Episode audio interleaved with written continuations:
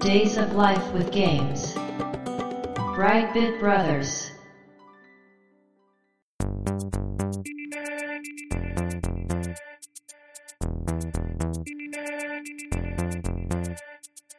どうも、1P 川崎です。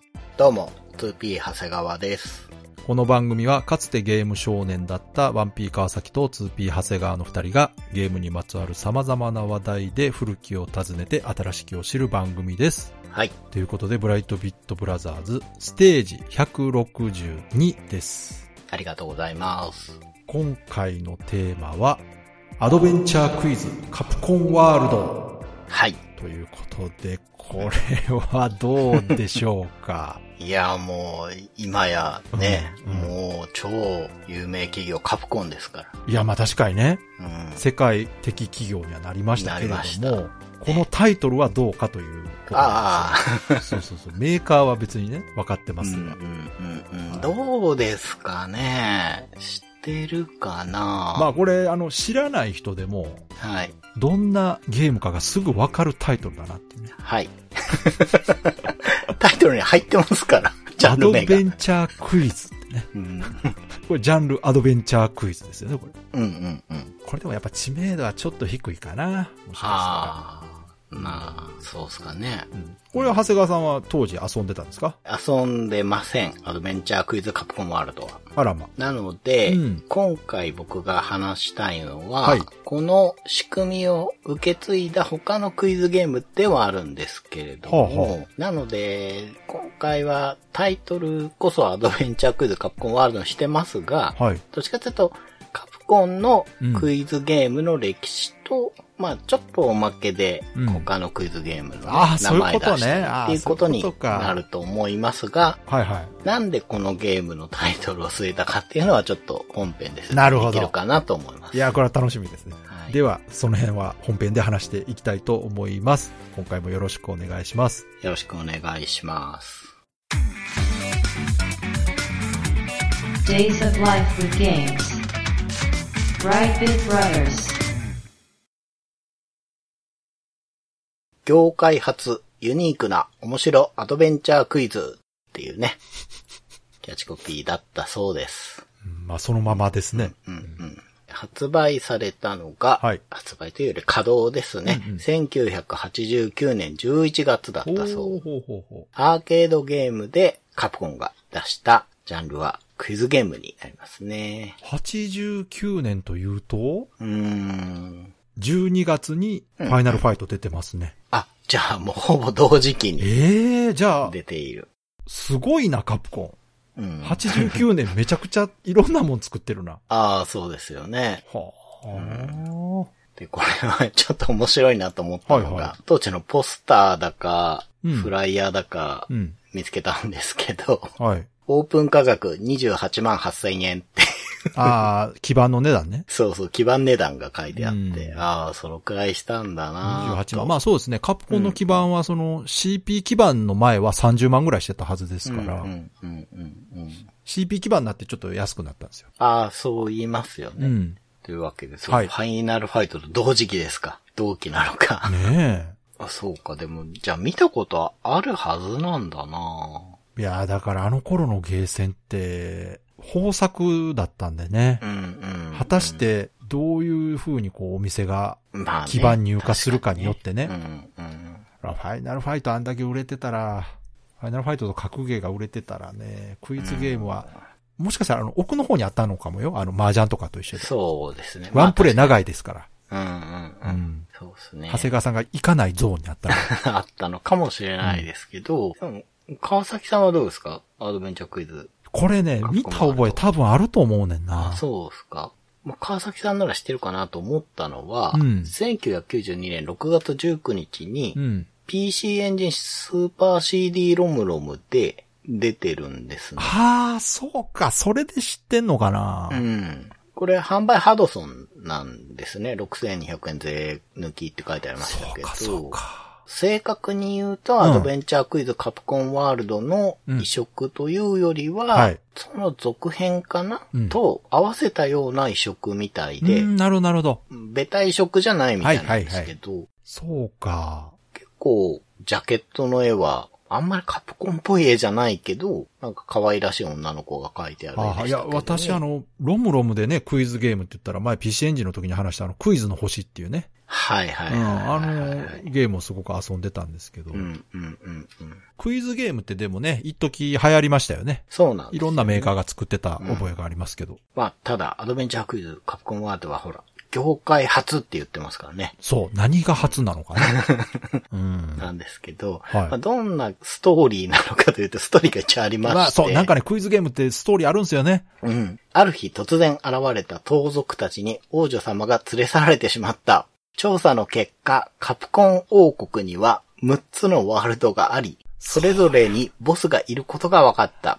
思い出してきた。君の知力と運を駆使して6つ目のワールドに囚われている姫を救い出そう。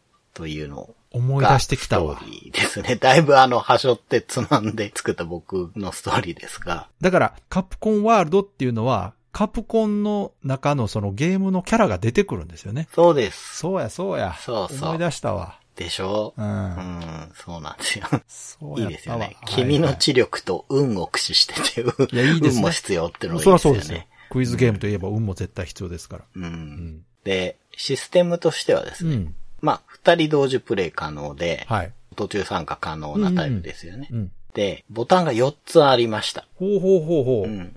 なんで、4択です。はいはいはい4択クイズに回答できる。ねまあもうそんだけですよ。はいはい。で、そのカプコンワールドなので、はい。ワールド画面というのかな。まあそのフィールドの画面が存在しまして、うん。これが全部で6つあるんですね。うん。で、ワールド1が C、うん。ワールド2が A うんっていう感じで、C, A, P, C, O, M の文字の 形になっていはいる。マスに区切られたなるほどスゴロク状の道がワールド画面です。これもおなじみですね。なんかクイズゲームといえばスゴロクですよね。はい。うん。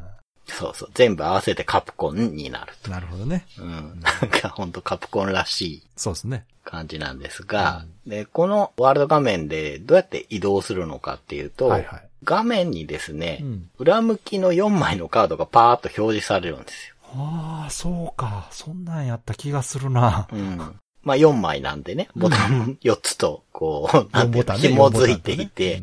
で、どれかのカードをめくるんです、選んで。うん。で、表になったら、そこに数字が書かれているので、その数字の分だけ進めますよっていうやつですね。で、数字は1から6まであるんですけど、5と6が出る頻度はすごく少ないみたいでした。なんで、まあ、すご6マスをカードをめくって出た数字の分だけ移動してくださいね、と。で、止まった先のマスに、たまになんか書かれてるんですけど、うん。何か書かれていれば、その特殊効果が適用された状態でうんクイズをしますと。うんうんうん。で、基本的には4択クイズなんですよ。はい。ただ、そのマスに3択とかうん2択ってなってたら、うんうん書かれてた分にしかならないし。ちょっとお得ですね、そっちの方がね。そうそうそうそう。あとこう、タイムって書いてあるやつだと、はい時間が長くなるんだっけな、制限時間が。とかね。いくつかこう、特殊はい。マスがあるんで、そういうとこに泊まれるとちょっとラッキーということですね。まあ4択が2択になったら相当楽ですからね。そうですね。うん。ここが君の知力と運の、運の方だとそうね思いま。す。うん。これがワールド画面。はい。で、じゃあクイズ画面はっていうと、うん画面の中央に、中央ちょっと上かな、うんに問題欄があるんですよ。うん。枠で囲われてて、はいはいここに問題が出てきますと。うんで、その下に大きい四角い回答欄があって、はいはいここに4択の答えが出てきて、まあどれかを選んでくださいなんですけど、うん。枠が2つあってですね、はい。左側が 1P で、うん。右側がもう一人もやってれば 2P の回答欄うん。になるという。まあなんか、今となっちゃ定番なそうですね。仕組みなんですが、うん。で、画面の一番上、問題欄よりさらに上に、うん。正解ポイント数っていうのがあって、まあ、何回正解したかっていうやつですかね。うんで、画面の今度下の方、回答欄より下に、うん。タイムバーとお手付き可能回数っていうのが表示されているという仕組みです。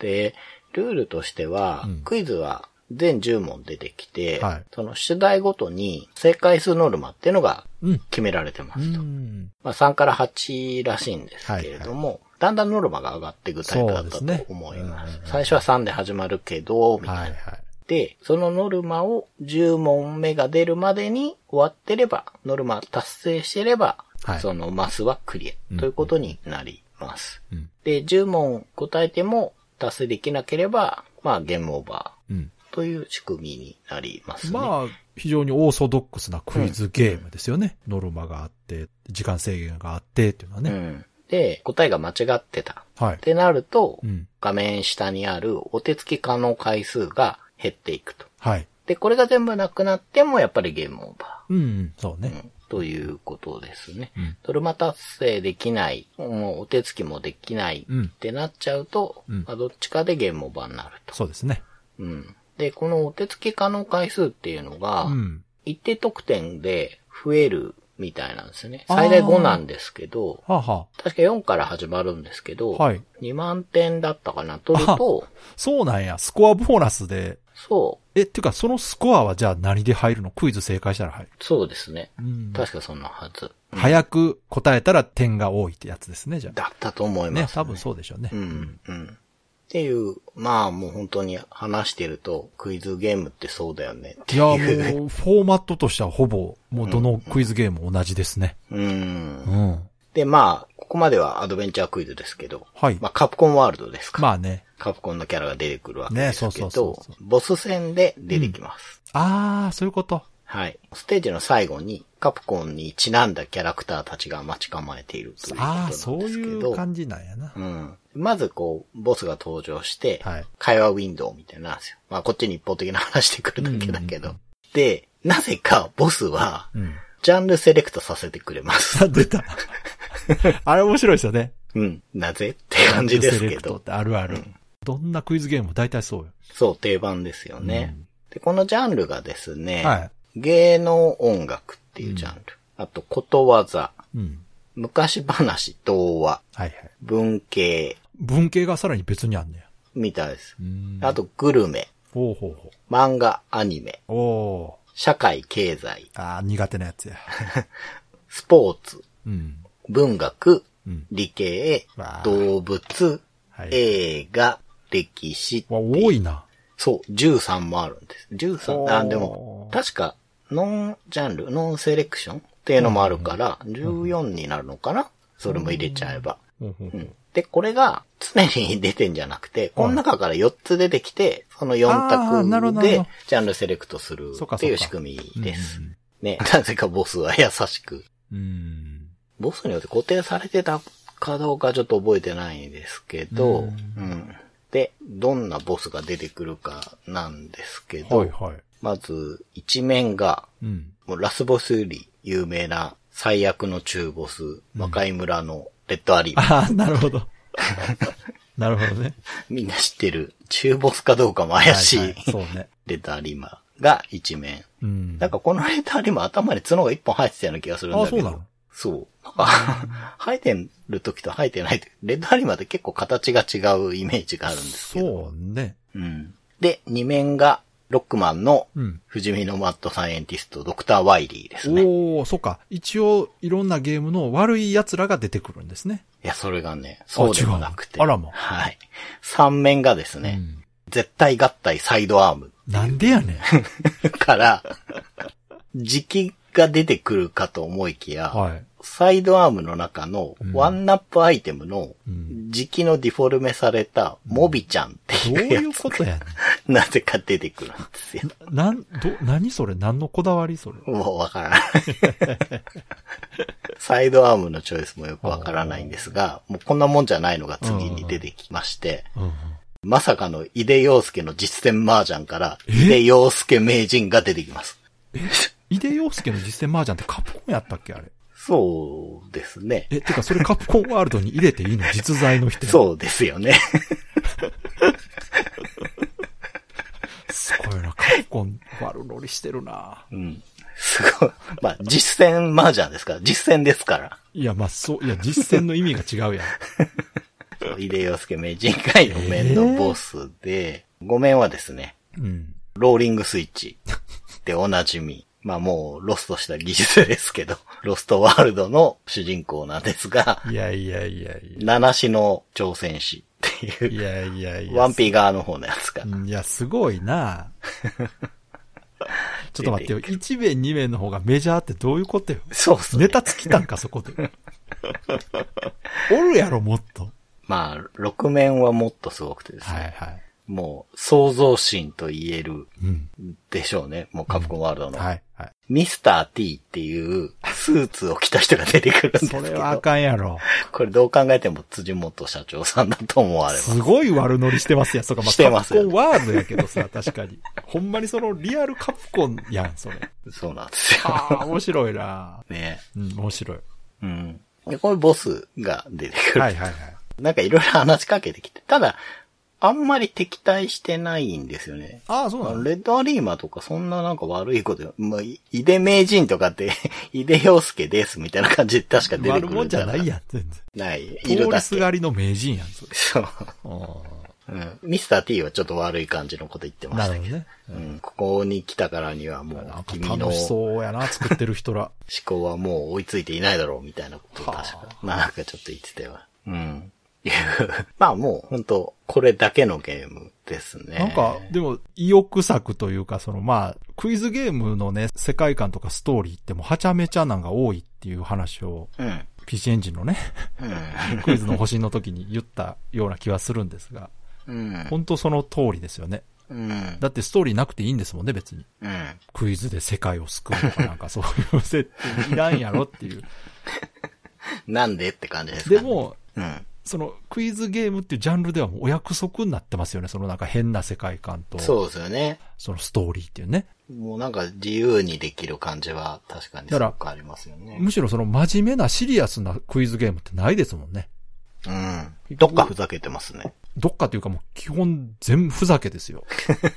やっぱ何しようがクイズで何かをすること自体がもうおかしいから、うん。まあね。もうそれやったらもうなんぼやってもええやろみたいな感じなんですかね。うんまあそうかもしれうない。ん。うん。ただこのゲームの、うん。まあ評価というか、はいはこのゲームをね、調べた時に書かれてたことっていうのが、はい。このスゴロク移動だったり、はい。回答数の変動だったり、うんまああとジャンルセレクトとかね、うん。こういうすごいわかりやすくて、うん。変化に富んだゲーム性じゃないですか。まあ、はいとにかくわかりやすいけど、そのうん本当にカードのめくりを入れてたりとかね、うん。スゴロクってみんなが知ってる遊びを入れてたりとかっていうのが、やっぱりすごく伝わりやすくて遊びやすかったんだと思うんですよ。うん。で、それに加えて、うん。二人同時プレイできて、うん。途中参加可能だから、うんインカムが良かったみたいなんですよね。ああ、クイズゲームはインカムいいと思いますよ。うん。そのゲームをしない人がうん。遊べるゲームなんですよね。うん、そうそうそうそうそううん。だそからゲームセンターちょっと来て、うん暇つぶそうかなってした人が、う。うん。何の知識もなく遊べんのが、まあ何の知識もっていうかその、ゲームを遊ぶ知識がなくても遊べるゲームがクイズゲーム。そうそうそう。で、別に器用さとかね。そゲーム的な運動神経もいらないし。う。うん。ってことで、本当に敷居が低いところに、うん。さっきも言ったようなスゴロクだったり、うんジ。ャンルセレクトだったりっていう、その選択できる面白さも加えて、ただ本当にうん。クイズだけしてるっていうんじゃなくそうそうそう作ったやつじゃないですか。なんか、カプコンの得意なパターンですよね。うん。一つ何かこう、コアがあって、うんうんその肉付けがカプコン上手じゃないですか。ああ、そうですね。なんか予想が作ったゲームをうん、ちょっと真似したとしても、ちゃんとこう違うものにするというかね、うんカプコンが得意なものに仕上げるっていうね。あの、バサラとかそうですけど。はいはい。だからああいう感じがしますよね。クイズゲームをカプコンが作ったらこうなりましたみたいな感じはするけど。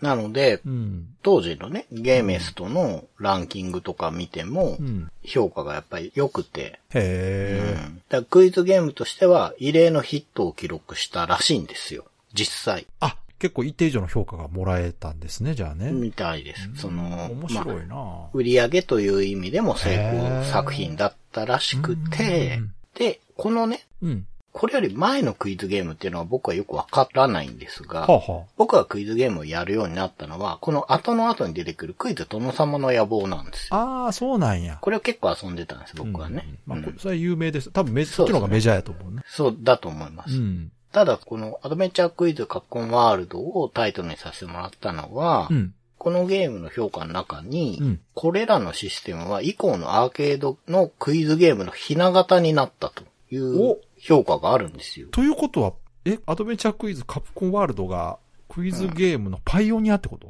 そう、このスゴロク式だったり、ジャンルセレクトだったり、そういうのマジで？のあの仕組み、お手つきだったりっていうのは、どれくらいこれが本当にパイオニアなのかちょっとよくわからないんですけど、ただ確かにうん。カプコンのクイズゲームっていうのはこの後紹介しますけど、何年か続けて出てくるんですが、はいはい。この仕組みなんですよね。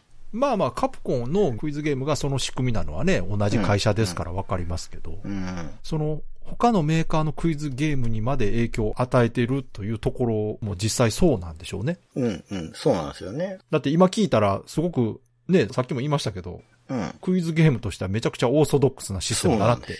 うん。で実際その、自社他社問わず多くのクイズゲームに影響を与えたっていうような評価をされているので、うんうんうん。まあそうなんだろうなということなんですけど、まあそれは置いといてもね、はいはい。本当このスゴロク式クイズゲームって面白くて、さっき川崎さん言ったように誰でもやれるから、うんその格ゲーブームとかでゲーセン行ってた中でも、たまに一緒に行った4人ぐらいのメンツでみんなでワイワイワイワイやるっていうのが面白かったんですよね。そうね、あの、クイズゲームって実際二人同時プレイって言ったとこで、うん。人が多ければ多いほど有利ですからね。そうなんですよ。知識の量がね、違うから。そう。うん。で、その、集合地でやりつつ、うん。お財布も、一人数百円でねそうそうやるだけでも長くやれるじゃないですか。そうそうそだからそういうのもあったから、インカムも良かったなと思うんですう。うよ。んうん。確かにね。じゃあ俺も100円出すわ、みたいな感じで遊んでたんで、僕はね。ね。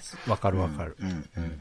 そうそう。で、まあ、ちょうど良かったんですよね。その格ゲーだったり、シューティングだったりっていう、まあ動きの激しいゲームの合間にやるには う、ん。本当良かったし、あとこう、満足感ありますよね。当たったりした時嬉しいしね。そうです、そうです。そう。なんかプリミティブなうん面白さというか、そうそううん、そういうのはありましたよね。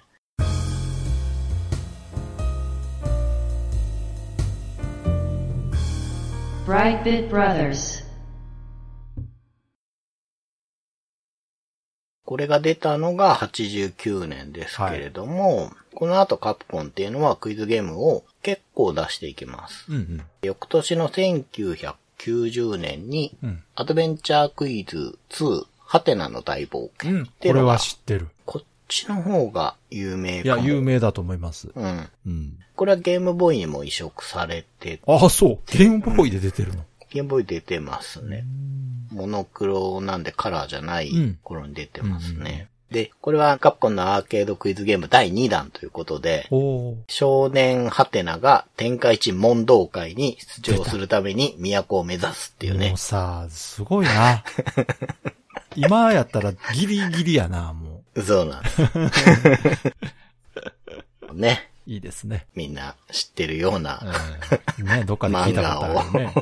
ネタにやってるわけですけど。うんいや、すごい。う。うんん。っていうのが、まあ続編に当たるんですけど、その翌年の1991年に、うん。クイズ殿様の野望っていうのが、さっき言ってたやつね。長谷川さんが遊んでたやつね。はい。うん。これをやってたんですよね。はいはい。うん。で、これはですね、戦国大名が8人出てきて、うんまあみんな特殊能力持ってるんですよ。異なる能力をね。あ、それプレイヤーキャラとして選べるってこと？そうそうそうそう。う8人から選んで、うん。まあ、信長とか家康とか秀吉とか、まあ、定番どころがいて、一人選んで、うん。自国の領地を増やしていく。ああ、国取りクイズね。国取りクイズになります、こっちあは。ーいや、もう絶対面白いですね。そう。絶対面白い。基本的な仕組みは一緒です。うんうんうん。そのタイマーがあって、これ、はいはいはい。回答欄の周りのマス目がランプみたいになってて、っうんうんうん。ていう仕組みだったかなわかんないですよ。他のゲームかもしれない。うんうんそう。なんかそういうところとかお手つきとか、まあそういうのはあって、うん。うんでもう、まあ、38国統一を目指そうみたいな、いいです。ね。目標がはっきりしてるからいいですね。そうなんですよ。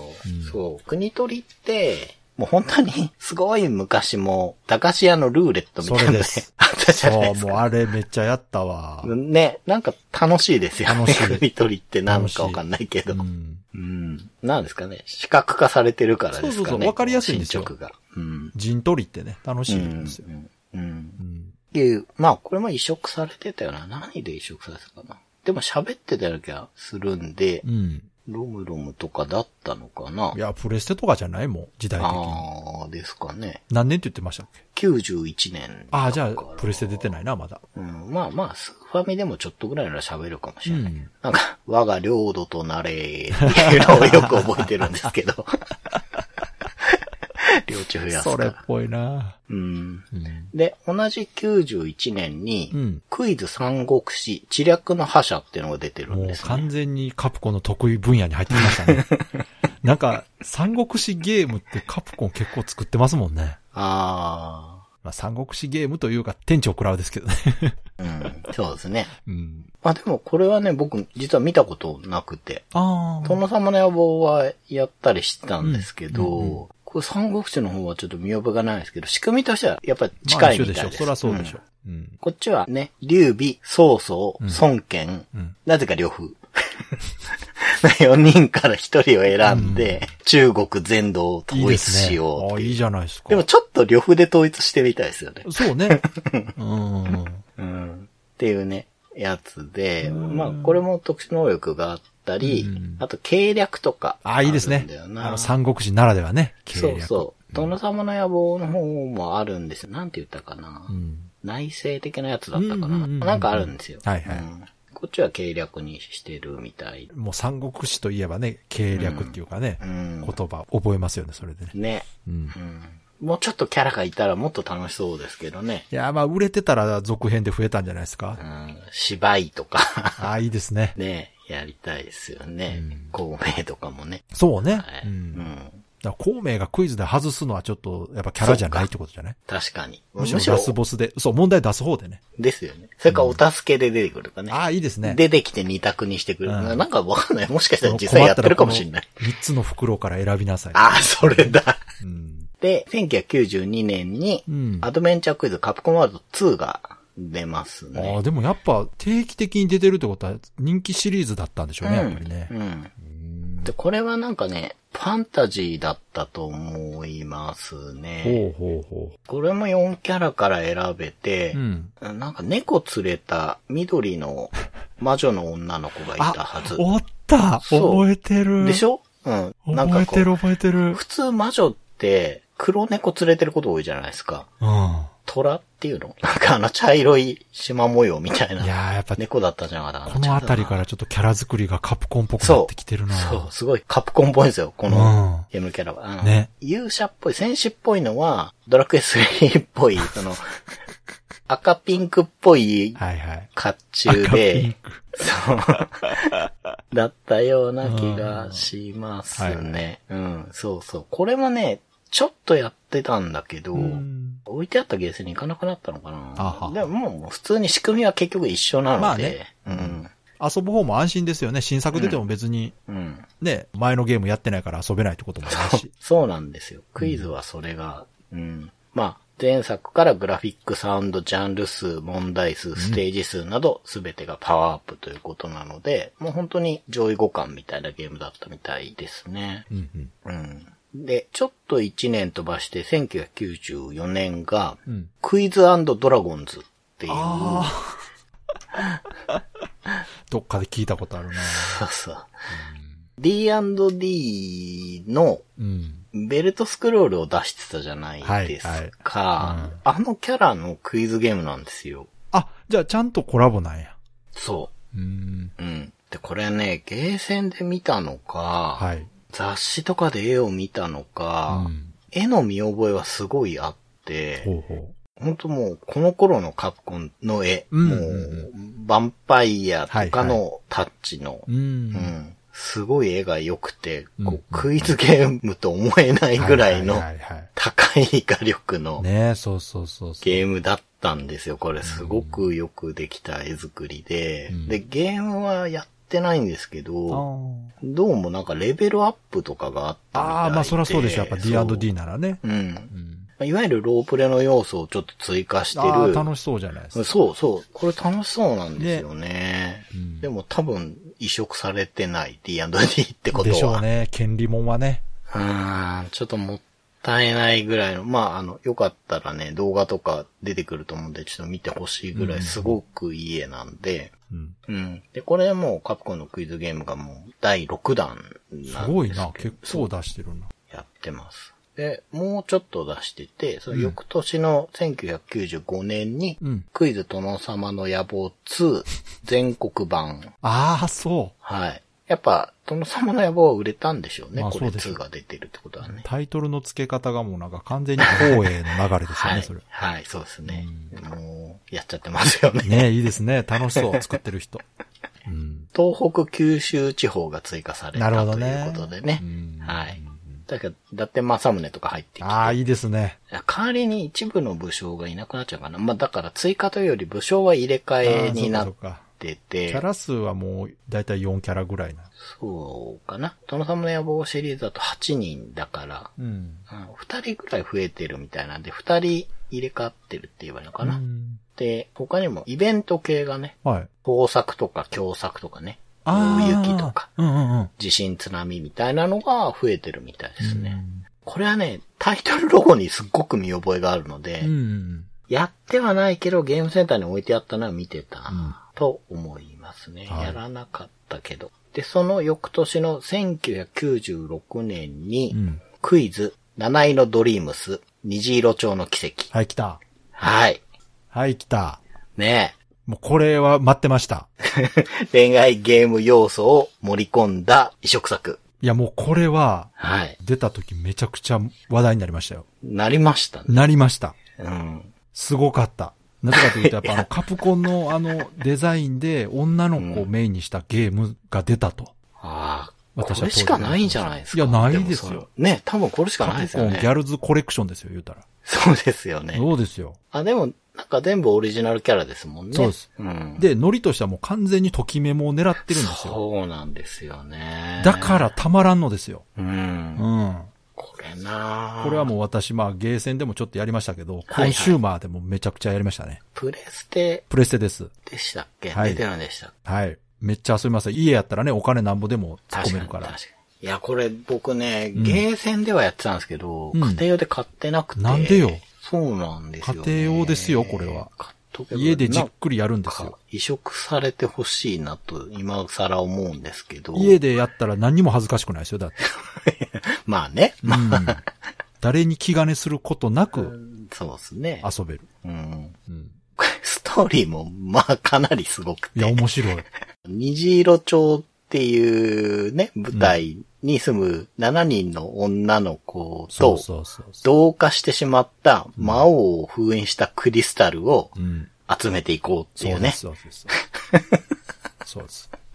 ね、お話で。これ、恋愛要素ってどういう風に入ってるんですかこれ？いや、別にそんな恋愛要素のゲームではないです。ないですか遊ぶ側が勝手にそう思ってるだけで。あ、そう思ってた。うん。あでも女の子ね、うん。なんだっけな、あの、地球防衛軍っぽい女の子いませんでした？いますいますあの子と、あと、多分魔王側の女の子いますよね。います。うん。あの二人と、あとはいメガネのなんかお姉さんっぽい子は、んあ、なんか頭にグラサンこう、います。なんかちょっとおでこにやってる。お姉さんね、あの新聞記者みたいなね。そうそうそう。うんいますなんか、うん。スポーティーな感じの人とか。そうそうそうそう覚えてるよなこれちょっと普通に今やりたいないや、面白いですよ。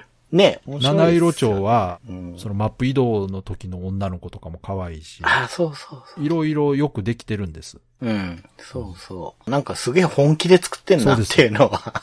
で、何よりもやっぱ私は個人的に、あの頃のカプコンデザイン科のイラストで女の子がこうやって出てくるというのが、うん。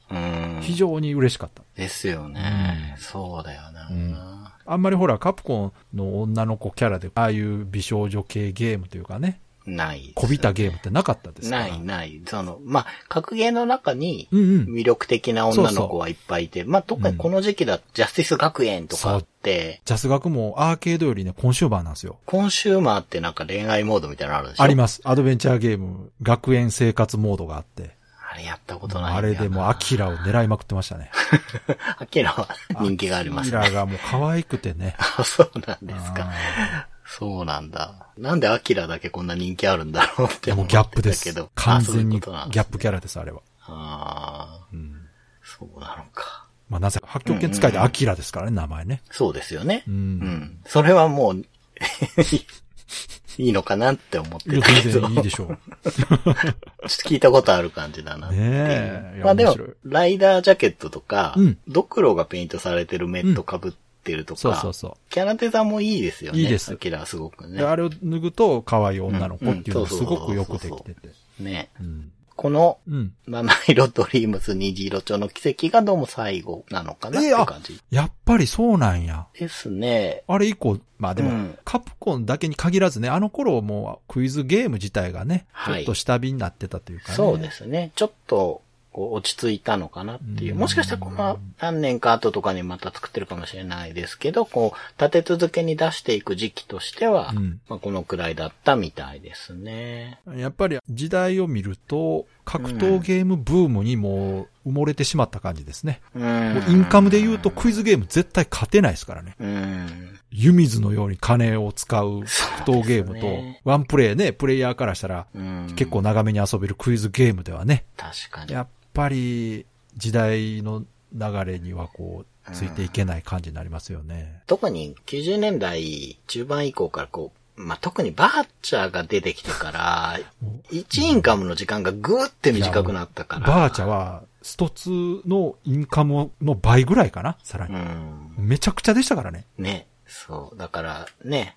別にクイズに限らずね、アクションとかシューティングとか、うんみんなやっぱりインカムっていう面ではどうしても叶わない時代になってっちゃいますよそうね。そうそう。コンシューマーゲームとそこがね、違うとこなんですよね。うん。アーケードのゲームってね。うん。インカムというのがやっぱ重視されるんですよ当たり前ですけど。うん。うん。メーカーはね、基盤うん。売れればお金入りますけど、うん。ゲームセンターが儲けるためには、うん。インカムが重要ですから。うんだからこれがコンシューマーとは全く違う、その価値観なんですよね。はい。うん。まあ、じゃあ、カプコン以外はクイズゲームどんな状あ況なのかっていうのもちょっと簡単に調べたんですけど、はいはいまあ、アーケードで言うとう、んいくつかね、まあ、数そんなにないと思うんですけど、うん僕が覚えてた中で有名そうだなっていうのをうん。挙げていくと、はいまず、対等から悠々のクイズで55。これ、相当有名だと思いいや、。有名やけど、いきなりそれか。うん。まあ、ゆうゆが有名でしたからね。まあ、そうですね。もう今の人からしたら、なんや、ゆうゆってっていうね。うん。そこから説明しないとダメですけど。そうですね。まあ、タレントを起用したクイズそうですということでね。当時大人気のタレントさんを使ったね。うん。あと、SNK から、うん。クイズ、名探偵ネオジオ。そう、もうこれは外せない。クイズゲームといえばもうこれ絶対。はい。うん。もうこれもあの幻のゲームでね、絶対今週まで出ないですから。移植絶対されないんで。どっかで見たような人ばっかり出てくる。もう今完全にアウトなんで。まあ出ないです。うん。あのハムスターでも出せないと思います でも、これも仕組みとしては、はいやっぱ同じですよ。一緒です。もう全く一緒。うん。ですよね。あと、SNK はあの、キングオブファイターズも出してます。出してますよね。クイズキングオブファイターズですよね出てます。うん。これで意外と人気あったんですよ。そう、あのね、結構、あの、ゲーセンでマイの声が聞こえてくるんですよ、あのゲームの。あの、かなりリッチなゲームだったんですよ。うんうん。必殺技とか使うとちゃんとこうアニメーションをしたりとかね。うんうんそうそう。力は入ってた。あの、そうそうネオジオも、うん。力はすごい入ってた。うん。うん、そうなんですよ。MVS はね、ボタン4つですしね。うんあーそうかカプコンが最初やってた4そうか択ボタンなんですよ。ちょうどいい。んですね。そうそうそう。あとは、ナムコから子育てクイズ。やってましたマイエンジェル。これも外せないですよね。外せない。これ私大好きでした。うん。そもそもね、シミュレーションゲーム好きで、うん。うん。うん。もう完全にプリンセスメーカーのクイズ版なんですよ。そう。これ、僕ね、うん。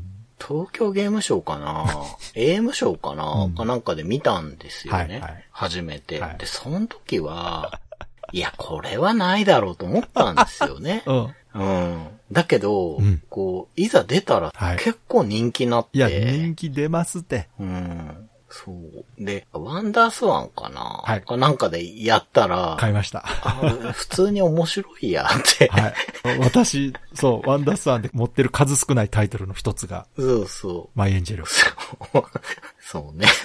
うんなんでワンダースワンに、ワンダースワンボタン的にいいのかな？わかんないけどわ。かんないです。あの、本当になんでワンダースワンって思いました。そうなんですよ。うん、プレステでええやんと思って。うん。ねで、ちょっと時期は空いて、うん。あ、クイズゲームまた流行ってるんだって思ったゲームがアーケードであって、はい。クイズマジックアカデミー。あー、だいぶ飽きましたね。そう。でも、流行りましたよね。流行りましたあれ、なんで流行ったのか。あれはですね、だから全国でランキングとか出るんちゃうかったかな。多分そうですよね。繋がってるんですよね、筐体は、ね。そうそう。だから、今までってクイズゲームって自己満足だったんですよ。うんところが、自分の知識がうん。どれぐらいかっていうのがわかるんですよね。うん。全国で。うんで、そテレビのね、クイズ番組とかを見てて、う。うん。こう答えたくなったりとか、うん。うん。昔のね、テレビのクイズ番組って一般視聴者参加番組が普通だったじゃないですか。うん最近はもう芸能人が答える側ばっかりですけど。うん。あれやっぱみんなそのクイズ好きなんですよ。うん、そうそうそう、うん、日本人に限らずね。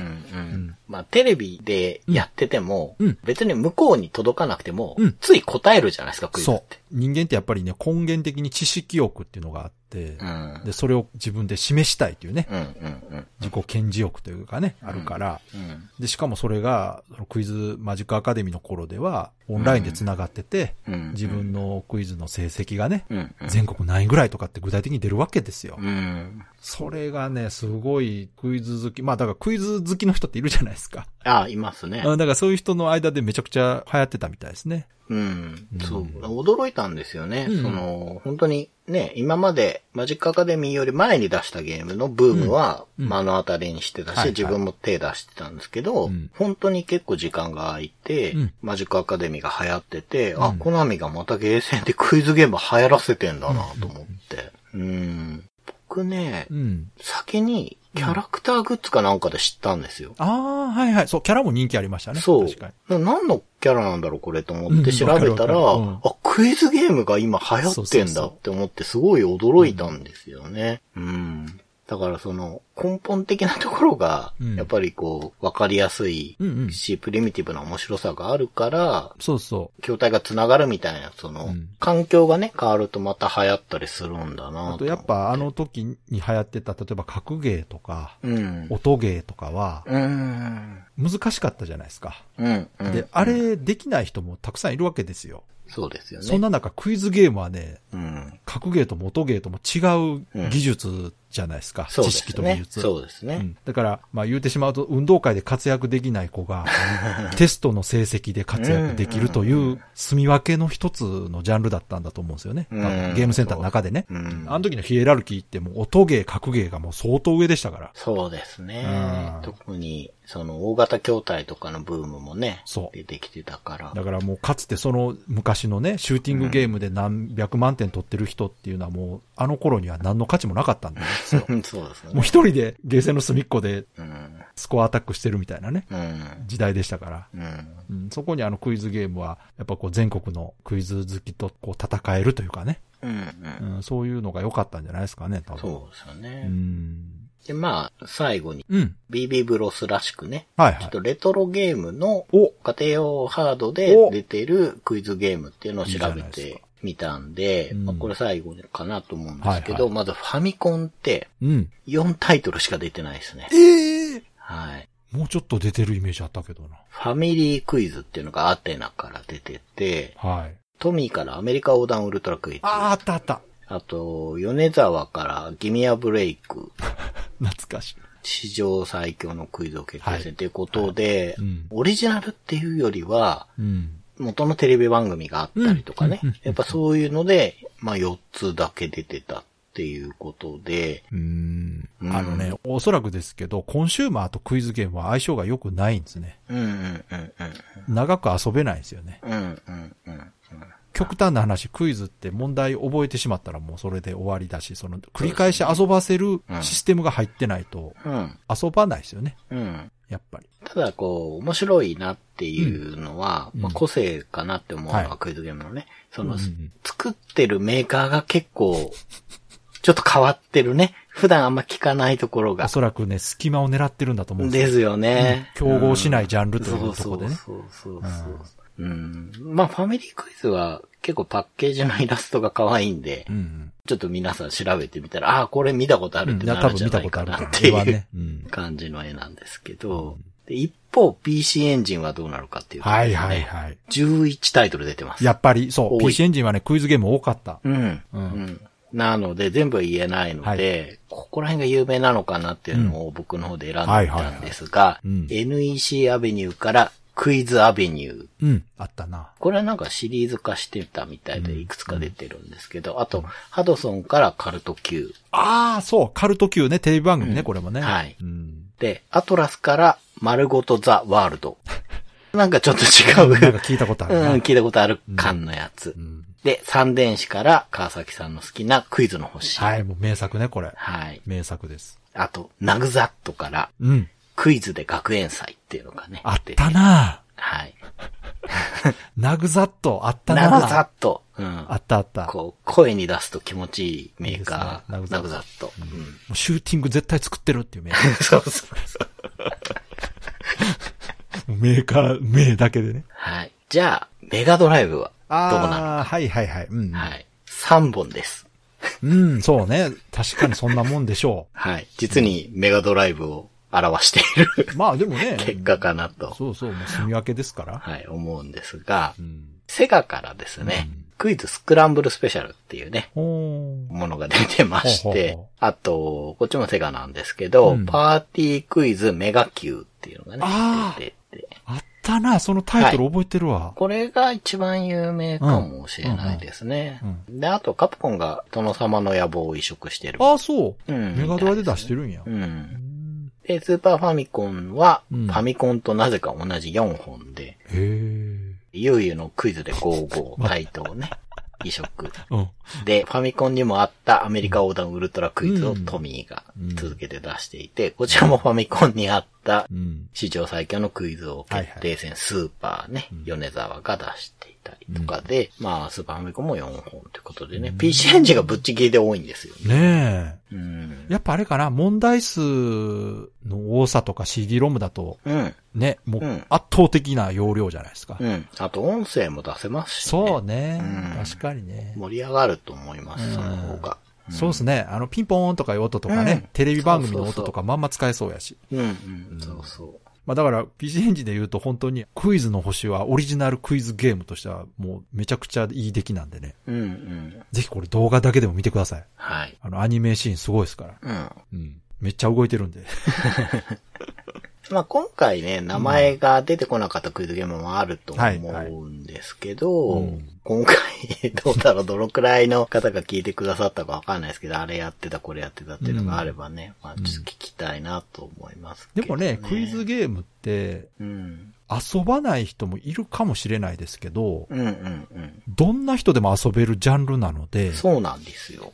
その、そう。自分がやってなかったとしてもね、例えば友達が遊んでんの後ろからちょっと参加して答えを手助けしたとか、そういうことがあったりするんじゃないかなとか思うんですよ。思いますね。で、はっきり言ってね、お金払わなくて参加できるゲームなんですよ、クイあズって。、そうそう。それはありますね。これがすごく魅力的なんです。だから家で遊んでても、家族と遊べるんですよ。うんうんうん。例えば子供には分からへんけど、お母さんお父さんの方が知ってるジャンルとかね。うん。するそうですねと、ご両親からしたらゲームでね、子供に褒められるってすごい嬉しいから、うん。家族の仲が良くなったりすることもあると思うんですよね。うんう。うんん。だからジャンルとしては多分不滅のジャンルだなと。まあ、でも最近はあんま聞かないですけどね。そうですね。うん、確かに。やっぱあれかなネットがあるからね。あ、そう、スマホでピピって答え調べて、あそうやな、それやな。検索で答えがわかるからかな。ーうん、それもあるかもしれないですけどね。あーただ、こう、ね、本当に、虹色町だったら恋愛ゲームとかね。そうそこ殿様の野望だったら陣取りとか、そういうこう、そうそう。まだこう、結構融合できる術があるというか。そうですね。うん。何かもう一つの要素がね、こう入ってるとね、うん。面白いかなと。うん。もしくはもう逆にもうガチでクイズ。だから、うん、うん。昔あのプレステで出てたアタック25とかね、うん。うん。すげえ評判いいんですけど、テレビ番組を完全再現した、ああ、ありましたね。うん。パネルアタック25やったかな。うん。あれとかよくできてるんですよ。うん。うん。なんか噂は聞きました聞。きました？ゲームスタートしたら応募はがき出すとこから やるっていうね。うん。うん、すごいよくできた。私遊ばしてもらったことあるんですけど、めちゃくちゃよくできてます。ええうんまあ、ね、やるならそそうそう。こまでってだからやっぱ感そういう、じなんでしょうね。例えばアメリカ横断ウルトラクイズを今やったらもう完コピしてね、本当に参加してるような感じでこうできるとか。いう方向でいけば需要はね、あるかなと思うんですけど、うんうん。まあそれでもやっぱり今のご時世には、その知識量を争うというのがゲームになりにくいのかもしれないですね。すぐわかるから。そうですね。まあ、ミニゲーム集の中に組み込まれてるっていうことは、柔らか頭あ塾とかね、やっていくと、はいはいああいうのに組み込まれているんうんで、こう、クイズ一本でっていう感じにはなりづらいのかもしれないですけどね。まあでも、本当今やっても全いや、然面白い面白い。それは。だから昔の レトロゲームのクイズゲームってね、まあ時事ネタだと懐かしいなとかって思えたりするし。そうそうう。ん僕はあの、ゲームボーイで、アテナの大冒険持ってるんですけど、当時の CM のこわととかか言われる。もうあの時事ネタって風化するからさ、もう、ねわかんないんですよね、今となホンダシティの CM がどうだみたいなのとかね。そうそう。あと当時のね、人気あったあの、アイドルとかの問題とかね。そう。うん、歌っていた歌はそうそうそうどれだみたいなのとかね、出てくるとう。んまあ、あれはあれで、その楽しみの一つではあるんですけどね。そうですね。ううんん、そうそうそう。まあね、みんなで遊ぶと面白いし、一人で遊んでも面白いし。そこそこ、そうなの、うんうんみんなで参加できるっていう。だから、今だと、もし出すとしたら、早押しクイズかな。うんうんうんスイッチとかでね、みんなで対戦して、こう、早押しで答えるっていうものなら、ゲームとしては成り立つかなっていう気はしますけどね。うん、まあ、今回はね、こういうクイズゲームを、うん。実はうん、カプコンがすごく熱心に作ってたんだなっていうのが、そうね。こう今考えると、うん。ああ、面白いなというか、あ、そうだったんだなというまあ感じで、カプコンね。多彩ですよね、うん本当ね。本当に、うん。本当に最近のカプコンの、うん。こう、ハイエンドな映画みたいなゲームを作るメーカーっていうイメージから考えると、うんうんうん。あそんなことをやってたのかっていう感じが、そうね。こう、久々にあって、まあ今回ちょっと話してみましたまあ、ね。歴史ある会社ですからね。うんだから、あの当時から、アーケードのね、うん 2D の頃からゲーム作ってて、最新ハードにまでゲーム提供して残ってるメーカーってなかなかないですからね。ないですね。ほとんどのメーカー、やっぱなくなったりとか合併したりとかしてますから、うん。本当に特殊というか、ですね。頑張ってるメーカーだと思いますよ。そうんそんなカプコンのこう、一時代をね。ちょっと支えてたのが実はクイズだ。いやーでも間違いないと思います、それは。うんはい。という、今回はそういうお話でした。はい。Days of Life with Games. Brightbit Brothers. では、そろそろエンディングなんですけども、はい。今回は長谷川さんのレトロゲームプレイレポート、新しいタイトルということですが、はい。何でしょうか？今回から遊んでるはい新しい古いゲームは、はい。新しい古いゲームね。レッドアリーマー2にしました。お1992年7月17日にファミコンのカセットとして発売されファたミ、コンですか？はい、カプコンのアクション RPG ですね。?RPG? うんでもアクション要素がほとんどだと思う。アクション RPG か。はいはい。うん。これは当然当時遊んでなかった。これは当時遊んでないですね。売ってるのは見てて、うんで、なんで2なんだって思ってて。え ?1 出てないの？1は実はゲームボーイでうん。2年前の1990年に出てるんですよ。で、それを当時は知らなくて、うんうんで、なんかお店で見たのかな、うんで、あ、こんなのあるんだな。でも2なんだな。で1知らないなって思ってて 結構大人になってから、ゲームボーイで出てるのを中古屋さんで売ってるのを見て、なるほど。あ、なんかこれかと思って、うんまあ当時すごく安く売ってたから買ったんですよね。うん。はい。で、やったんですけど、ん めちゃくちゃ難しくて、あ、そ難しかったです、ゲームボーイ版は。まあ画面がとにかく狭いかう。ら。まあね。で、ただ、面白いんですよ。うん。独特な動きして、ほうほレッドアリーマーが、う。うん。ホバリングできるんですね、このゲーム。はいはいはい。普通のジャンプっていうよりは、うんジャンプして、ボタンをそのまま押しっぱなしにしとくと横に水平移動していくんですよ。スイーッと。ほうほうほうで、あと壁に張り付くんです。レッドアリーマ爪で壁にガシって張り付くから、うんで、まあそこが何よりも特徴的なんですが、ゲームボーイの画面だと狭いから、うんうんうんやっぱ難易度が高かったんだと思うんですよね。で、クリア当時はできなくて、うんただ2の方が、まあファミコンですけど、末期だし、うん結構バランスも良くなったみたいなこと聞いたから、じゃあちょっとやってみようかなっていう感じで今回ね、まあカプコンの話してたのもあるし、うん選んでみたんですけど、うん、そっかそっか。あうん、カプコンつながりね。はい。まあでも前からね、ちょっとやってみたかったんですよね。うんうんうんスーパーファミコンでもうん出てるんですよ。レッドアリマ、デモンズブレイゾンか。あれは、うんうんタイトルが。はい。で、それもちょっと遊んだことあるんですけど、うん。それはね、あんまり僕は合わなかったんですけど、あで、じゃあこの2はどうかなと思って、ーなるほどね。で、まあちょっといじってみたんですけど、うん。ゲームボーイよりは遊べそ。あ、そううん。う。まあでも、アクション RPG そうで。すから、ある程度うん。お話というかストーリーは存在するんですよね。そうですね。最初ね、これ、うんまだレッドアリーマが、うん。なんか半人前みたいに呼ばれてる頃の話で、あそういう設定か。そう、ゲーム始めると、うん。訓練所みたいなとこ行ってこいみたいに魔王に言われるんですよ。はあ、はあはあ、で、訓練所行くと、うん。訓練所の中に魔法陣があって、そこ入ると、普通の横スクロールアクションになるんです。そこまではうん、ドラクエとかのフィールド画面みたいなトップビュー視点って言えばいいのかな？あーなるほどねはいではい、ちょこちょこちょこちょこ動くんですよ。で、戦闘とかになると多分横アクションになって、それあれじゃないですか。リンクの冒険じゃないですか。あ、そうそうそう、リンクです、リンク、うんそうそう、仕組みはそうですね、あの仕組みで。長谷川さんが一番最初に文句言ってた。そうそうそう。あの、任天堂にクレームの電話を入れたくなるゲームね。死の谷でね。そうそうそう。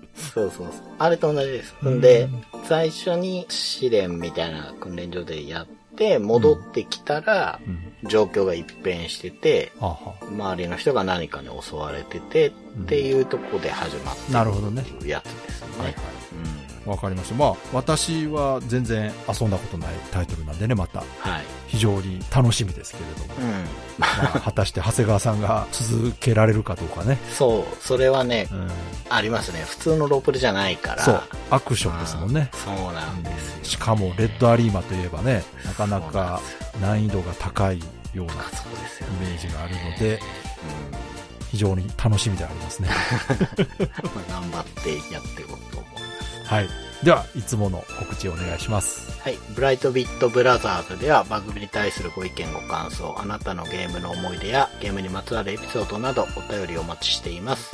ホームページ右側のメールフォームや番組のツイッターアカウントへの DM などでお送りください。ツイートの場合は、ハッシュタグ BB ブロス。BB がアルファベットでブロスがカタカナをつけていただけると見つけやすくて助かります。よかったら番組ツイッターアカウントフォローしてください。よろしくお願いします。よろしくお願いします。ということで今回はアドベンチャークイズカプコンワールドというかカプコンのクイズゲーム全般からのはい。クイズゲームの歴史みたいなね、そんな感じの話になりましたけども。はい。まあ確かに最近あんまり見ないジャンルですけど、うん。むしろその時代が変わってもいつでも遊べるというかね。うんだからレトロゲーム今買ってもクイズゲームは別に。普通に遊べる。ね。で、年取ってからの方が実は有利なジャンルかもしれない。ああ、ねそうかもしれない。反射神経は落ちていきますが、知識は溜まっていってるはずですので、ですね。なんとかね、その、クイズのね、はいその問題的に、うん。ちょっとどうかなっていうところをクリアして、うん。アーカイブにしてほしいなっていうふうに。そうね、クイズゲームのそのアーカイブの難しいとかそこなんですよね。うん問題の内容でまずいものがあったりするんでね、時代的にね。ね。うんだから、なかなか出ないんですけど。タレントさんの実名とかうん、出しちゃってるじゃないですか。それもあるしね。あれがどうなんでしょうねってとこあるんですけど。なの、で、まあ、アーカイブ待ってるよりはもう中古買った方がまあ確かにね。確実かな。うとりあえず虹色町の奇跡はん。やりたいな。買った方がいいと思います。はい。はい。では、今回も最後まで聞いていただいてありがとうございました。ありがとうございました。